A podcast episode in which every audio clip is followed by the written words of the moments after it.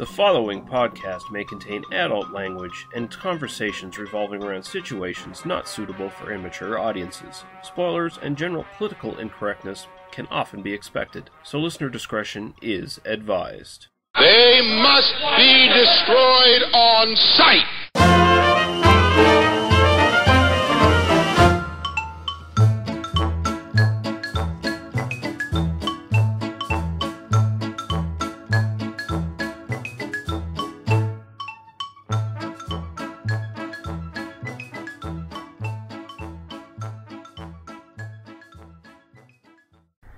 Guys, how you doing? This is the third part of the extended discussion I had with Daniel on film villains, our film villain episode that uh, was so long that I decided to split into three parts. Uh, I was going to tack on a discussion with Paul about film villains as well onto this one and make it a full length episode, but unfortunately I could not schedule around that at the moment. Uh, might come back sometime later and do a fourth and final part with Paul. But until now, uh, I needed something to stick in this week. Uh, been very, very busy, so it's been hard to get regular episodes up and edited and done. So, uh, yeah, this is kind of a lazy throwaway episode, I guess, in a way. Uh, I apologize for that, but uh, not every week can be fantastic content uh, if we've even done anything remotely that good. But yeah, anyway, I'm going to stop rambling now, and I go, hope you guys enjoyed this uh, little series, and uh, we'll see you guys again very soon, hopefully. Bye bye. How many more do you have? I've got like Honestly, I have 10 more. okay.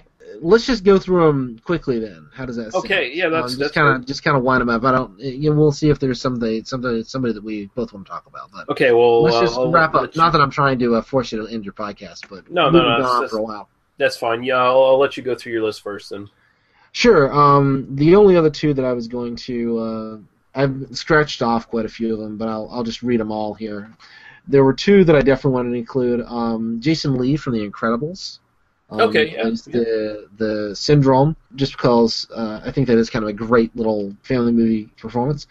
Uh, Catherine Keener's character from Being John Malkovich, who uh, starts off as this kind of uh, awful, selfish bitch to uh, you know not a word I use lightly in describing a female Mhm. character, but um, and then uh, through love becomes less of a I mean becomes a good person. So you know, kind of at the beginning of the film, she's definitely a villain, but then arguably John Cusack becomes the villain by the end. Um, another great film that I think people don't talk about enough these days. I put uh, some of the smaller films. Heath Ledger from The Dark Knight, a little Mhm. movie you might not have um, nobody's heard of Yeah. but uh, you know that's one of those obvious choices that I was kind of like, Yeah. "Ah, I don't need to mention that. A really small film, uh, slightly bigger than The Dark Knight. There's a, a movie called Panic from 2000, which has William H Macy in it, and uh, William H Macy plays a uh, contract killer who is seeing um, John Ritter is his therapist, but his dad Donald Sutherland is a really delicious bad guy in that film.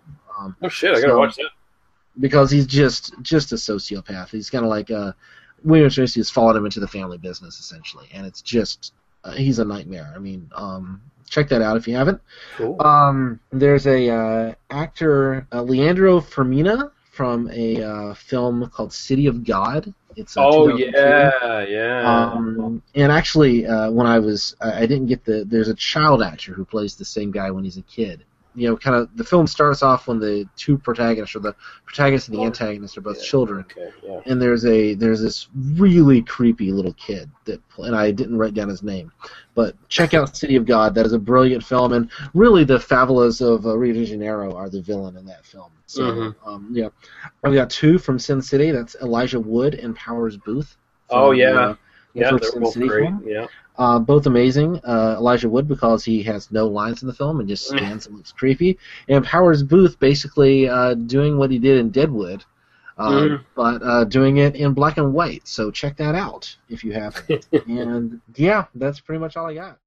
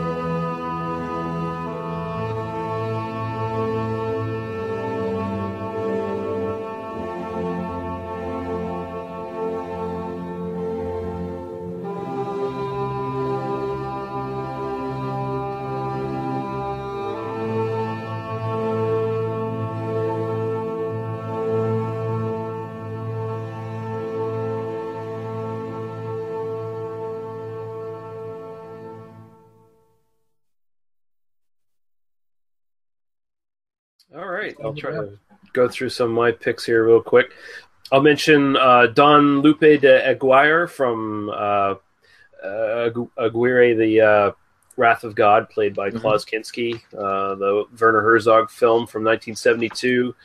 Uh, one of one of Kinski's greatest performances. Uh, I was kind of throwing back and forth which Kinski one I was going to pick, but I think I picked his one because he basically just takes over an expedition into the Amazon and dooms it uh, Yeah. because he's insane. And uh, it's a great ending scene with all the monkeys crawling over the raft, and basically he's he's totally gone berserk by then. That one was going to be on my list, and then I knew you were going to pick it, so I didn't. Yeah. put it on. I'll, I'll mention uh, Leatherface, played by Gunnar Hansen from the original Texas Chainsaw Massacre. Uh, I loved his performance just because he's playing a. Although his killer is, you know, his his his character is this monstrous killer. He's also kind of sympathetic because he he was basically raised and abused by his family to being that way, uh, treated as an outsider, and most of the reason he kills people is because they uh, basically uh, intrude on his territory more than anything else. Basically, intrude on his privacy. That's why he kills people. So he's at least a little bit sympathetic, like you can understand why he does what he does, even though he treats people like pieces of meat. Another one I'll mention, one of my favorites, Frank Booth, played by Dennis Hopper from Blue Velvet from 1986. The uh, amyl nitrite sucking fiend who is a crime boss, who is the sort of evil underbelly of this picturesque, perfect uh, suburban uh, paradise, who is a psychopathic, uh, sexual deviant sort of character who abuses a woman for his own um, his own jollies. At the same time, he he although he is a monster, I think the best thing about his performance is that he is a monster who can actually feel love. He just does not ha- know how to express it properly. He, expl- he expresses it in obscene rage and obscene expressions of emotion that are just not normal or natural. And I think his performance is fucking great. So one of my favorite villains, Hans Beckett, played or Beckert, played by Peter Lorre in M from 1931 as a child killer. I just forgot to put that one on my list. Oh my God, what an amazing film! Uh, Yeah. man, Fritz Lang, done. Yeah, and uh, part part of it is just how Peter Lorre looked, um, Mhm. sort of a bug-eyed, small, weird-looking guy.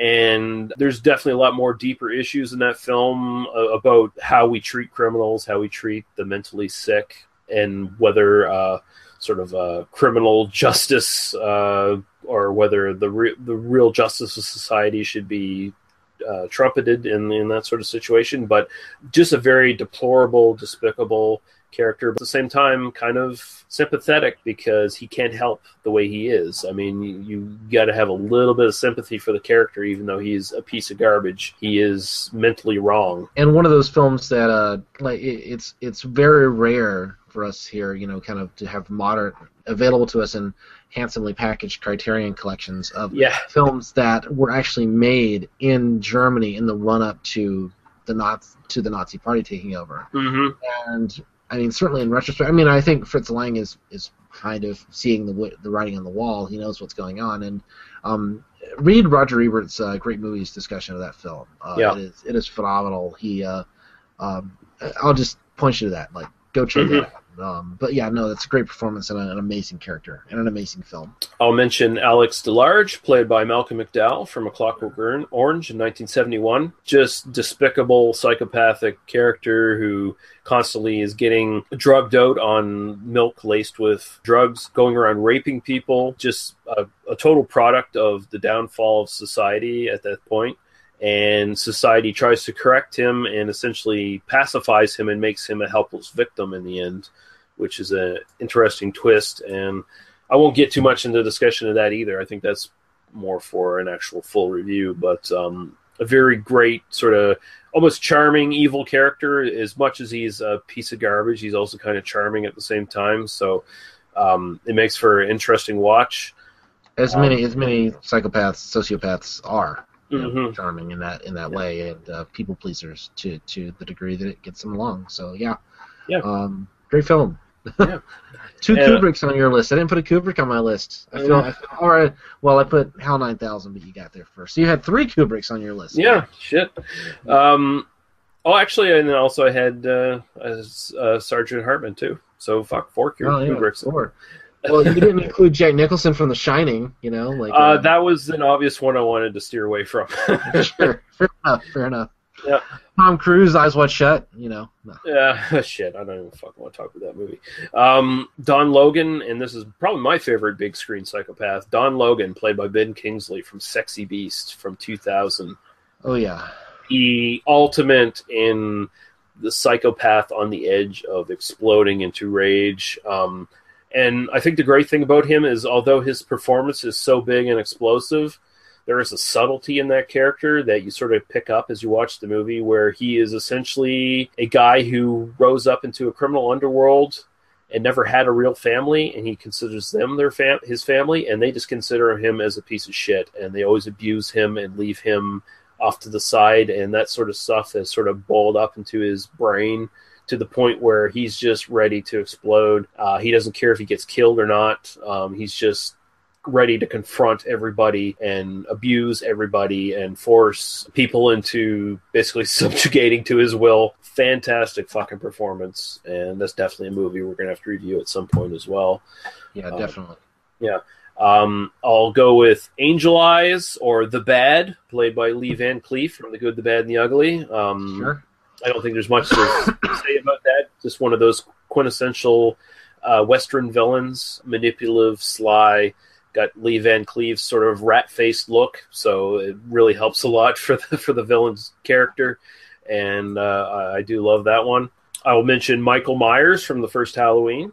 Uh, I think I think he's a great, just just a great version of just evil incarnate. Like there's no backstory to the actual character. You don't really know what the motivations are. You just know that he's hollow and evil and a sort of a force of nature as well. Very effective and very very scary. I think. Absolutely.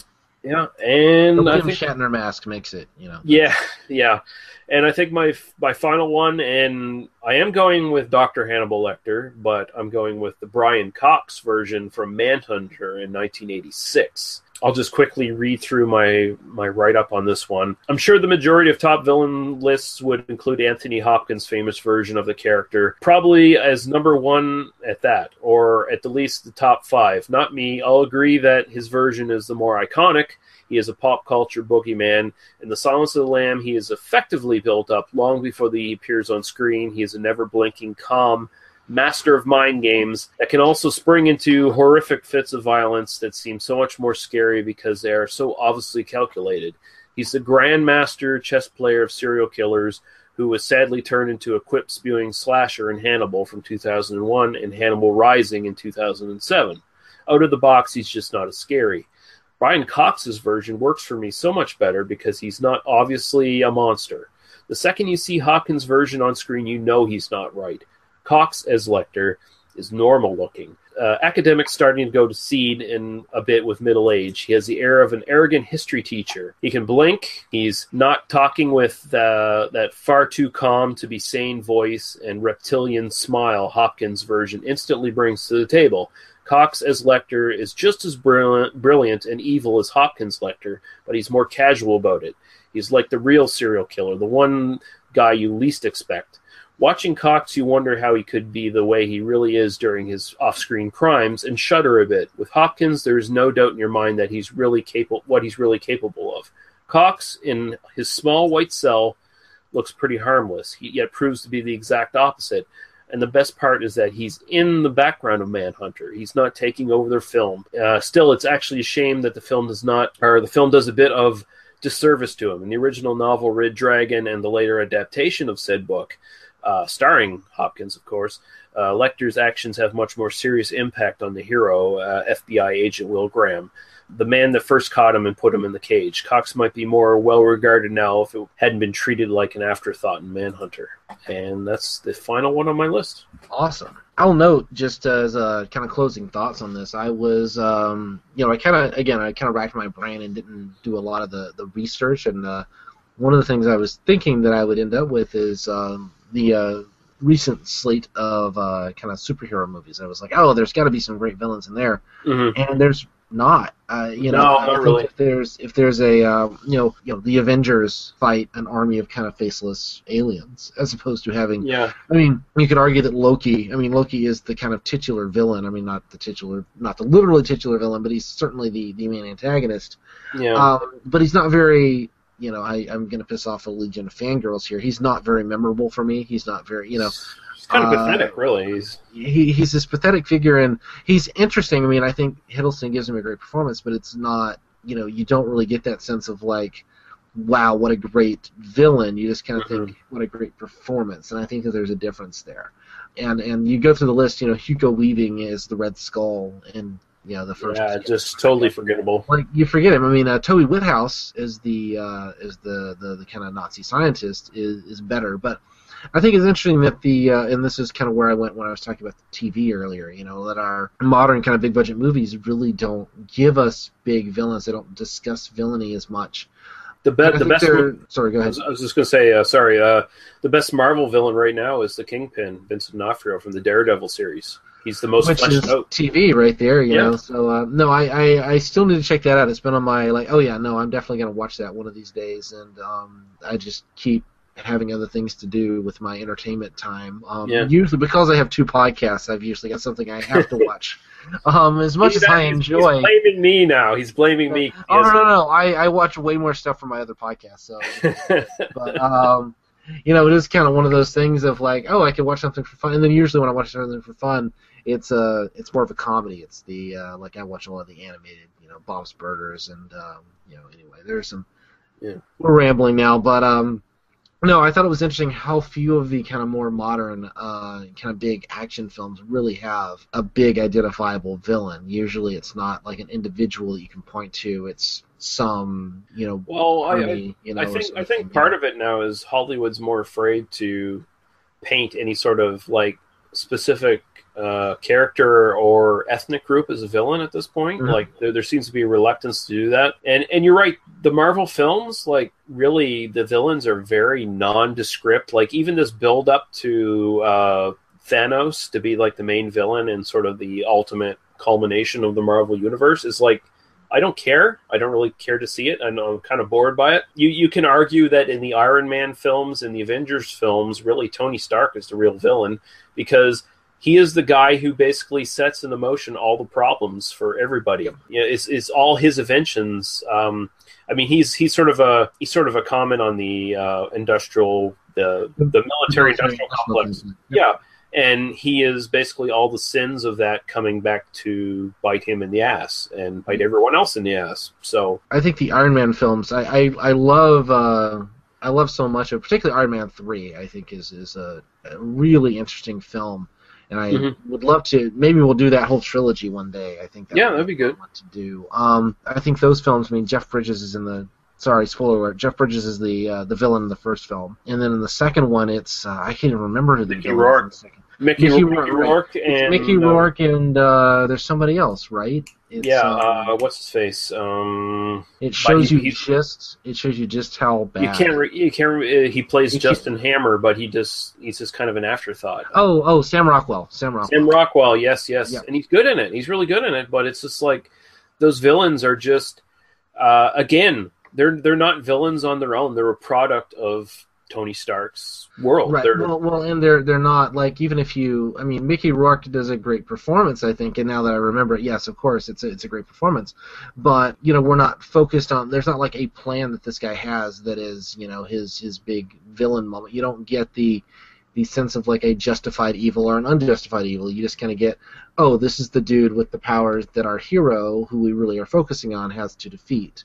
Yeah. Uh, and then the third one, um, Guy Pearce is, I mean, the the magic uh, uh, uh, that, that powers just, are kind of you know have their own issues. I mean, ultimately, the I think that what I land on when I think about these films is that we focus so much on the heroes and on their journey, which I think is what I love about these films is Mhm. kind of getting the interiority of these characters that we don't really have time for a really memorable villain. And I think that if there's one criticism of those films, it's probably that that we spend so much time with the heroes. Well, yeah, we and, don't and get good villains. in the uh, in the uh, second Avengers film, the whole Hydra sort of uh, subplot just gets washed over in the first act of the film. Like actually, the first uh, the opening of the film, essentially Hydra is defeated and totally they were the big villains throughout like the underpinning of the entire series is underneath. And they were also the big villains in that Shield uh, television show. And then in that movie, they're just like, "Oh, we we, we fucked them over. They're gone." Yeah, I still haven't seen the second Avengers film. I'll I'll see it eventually. Uh, good luck with that one. but yeah, no, I just wanted to throw that in there just because it, it, it, I thought of it while I was uh, making the list and uh, prepping for this. I, I, I had a lot of fun prepping for this and a lot of fun talking about it. But Yeah. it was it was sort of one of those like when you start thinking like what makes a good villain, and then I start like spitballing and brainstorming, and then you know like kind of curating a list. It was it was an interesting process. So yeah, Yeah, awesome. Um, uh, I hope the listeners don't mind uh, that we're at like two and a half hours. I'll probably I'll probably pare it down to two hours and fifteen minutes at the, and depending on whether I can get Paul in here as well and and tack his stuff on, uh, it, this might very well be our first three hour podcast. But hey, I'm just going to leave it as it is. I don't give a fuck. I listen to three hour podcasts, so I can't complain too much about it. But um, I listen to all our podcasts. I don't know that I'm going to re-listen to this one. I wouldn't blame you. Yeah, so Daniel, tell everyone about your Doctor Who podcast. Well, if you like uh, people talking ad nauseum about uh, all sorts of things and from obscure uh, media, or not so obscure, but uh, check it out. My wife and I do a Doctor Who podcast. We talk about uh, classic and new series. Um, we are ramping up for the new series, which is coming out here in a couple of months. We got an air date, so I actually got to schedule the rest of the uh, the year's podcast, so I know what we're discussing. Um, but we're uh, in the midst of Tom Baker right now. We're doing the um, actually the next episode that's going to come out will be a uh, Patrick Troughton, which we're just to throw in there. So if you want to see black and white, but then after that we're going to do the Key to Time season. We're doing all six uh, stories in that in a row. So look forward to that. And if you want, if you like Doctor Who you, and you like listening to people talk about racism and sexism and uh, bad special effects, check it out. Yeah, awesome. Lots of great villains in Doctor Who as well. So you Yes, know, it's we true. do- you know, uh, uh, that that was kind of one of the things I kept coming back to. Man, Doctor Who's got a ton of great villains, but uh, not so much with uh, so many movies. So anyway, Yeah, fuck you, Avengers. Um, uh, yeah, so uh, we'll we'll we'll have the trailer play in the back back after this, uh, telling you where you can go and leave comments and questions and criticisms and all that good stuff. Tell us how long our podcasts are and how boring we are and all that shit. Uh, we welcome all that crap. Uh, give us suggestions for movies to watch, and uh, we may very well take them up and uh, watch them. and Um, who are your favorite villains? We would like to uh, hear that. exactly. Um, yes. Give, give us The whole list. point of this is to give uh, is to cultivate discussion. So That's right. yeah, check it out. And uh, fuck, I don't know where I'm going to go with music uh, unless you have something in mind, Daniel. I'm probably just going to. This is probably going to be a mistake, but I'm probably going to do the sort of same treatment I did with our Christopher Lee episode, where I start peppering things with songs. And This is going to be a five-hour podcast Yeah. episode. yeah, so Oh, but if you if you can think of something right off your right off the I- top of your head, I can't. I can't. I mean, you know. Uh, Okay. Oh, unless it's the theme from Halloween or something like that. But you know. Yeah, well, we'll we'll, see what I what I throw in there. But uh, thanks very much for sticking with us, guys. We really appreciate it, and uh, thank you for joining me tonight, Daniel. I enjoy it always. All right, bye bye, guys.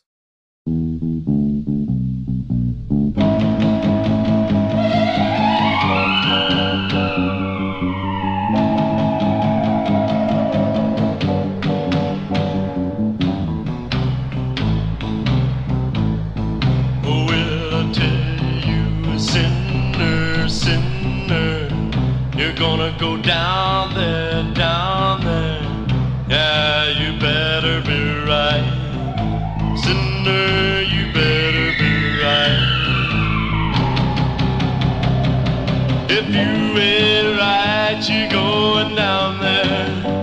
You'll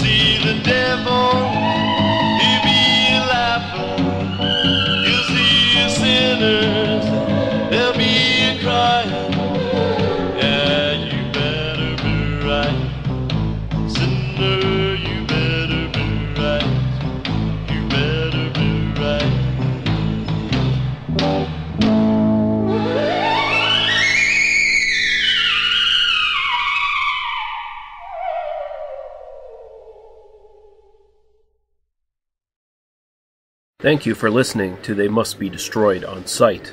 For our other episodes, links to Daniel, Paul, and Lee's other stuff, and links to some great podcasts of similar interest, visit us at tmbdos.podbean.com. There you can leave us comments on the site or directly email us. We listen and respond to everything. Thank you. Drive through.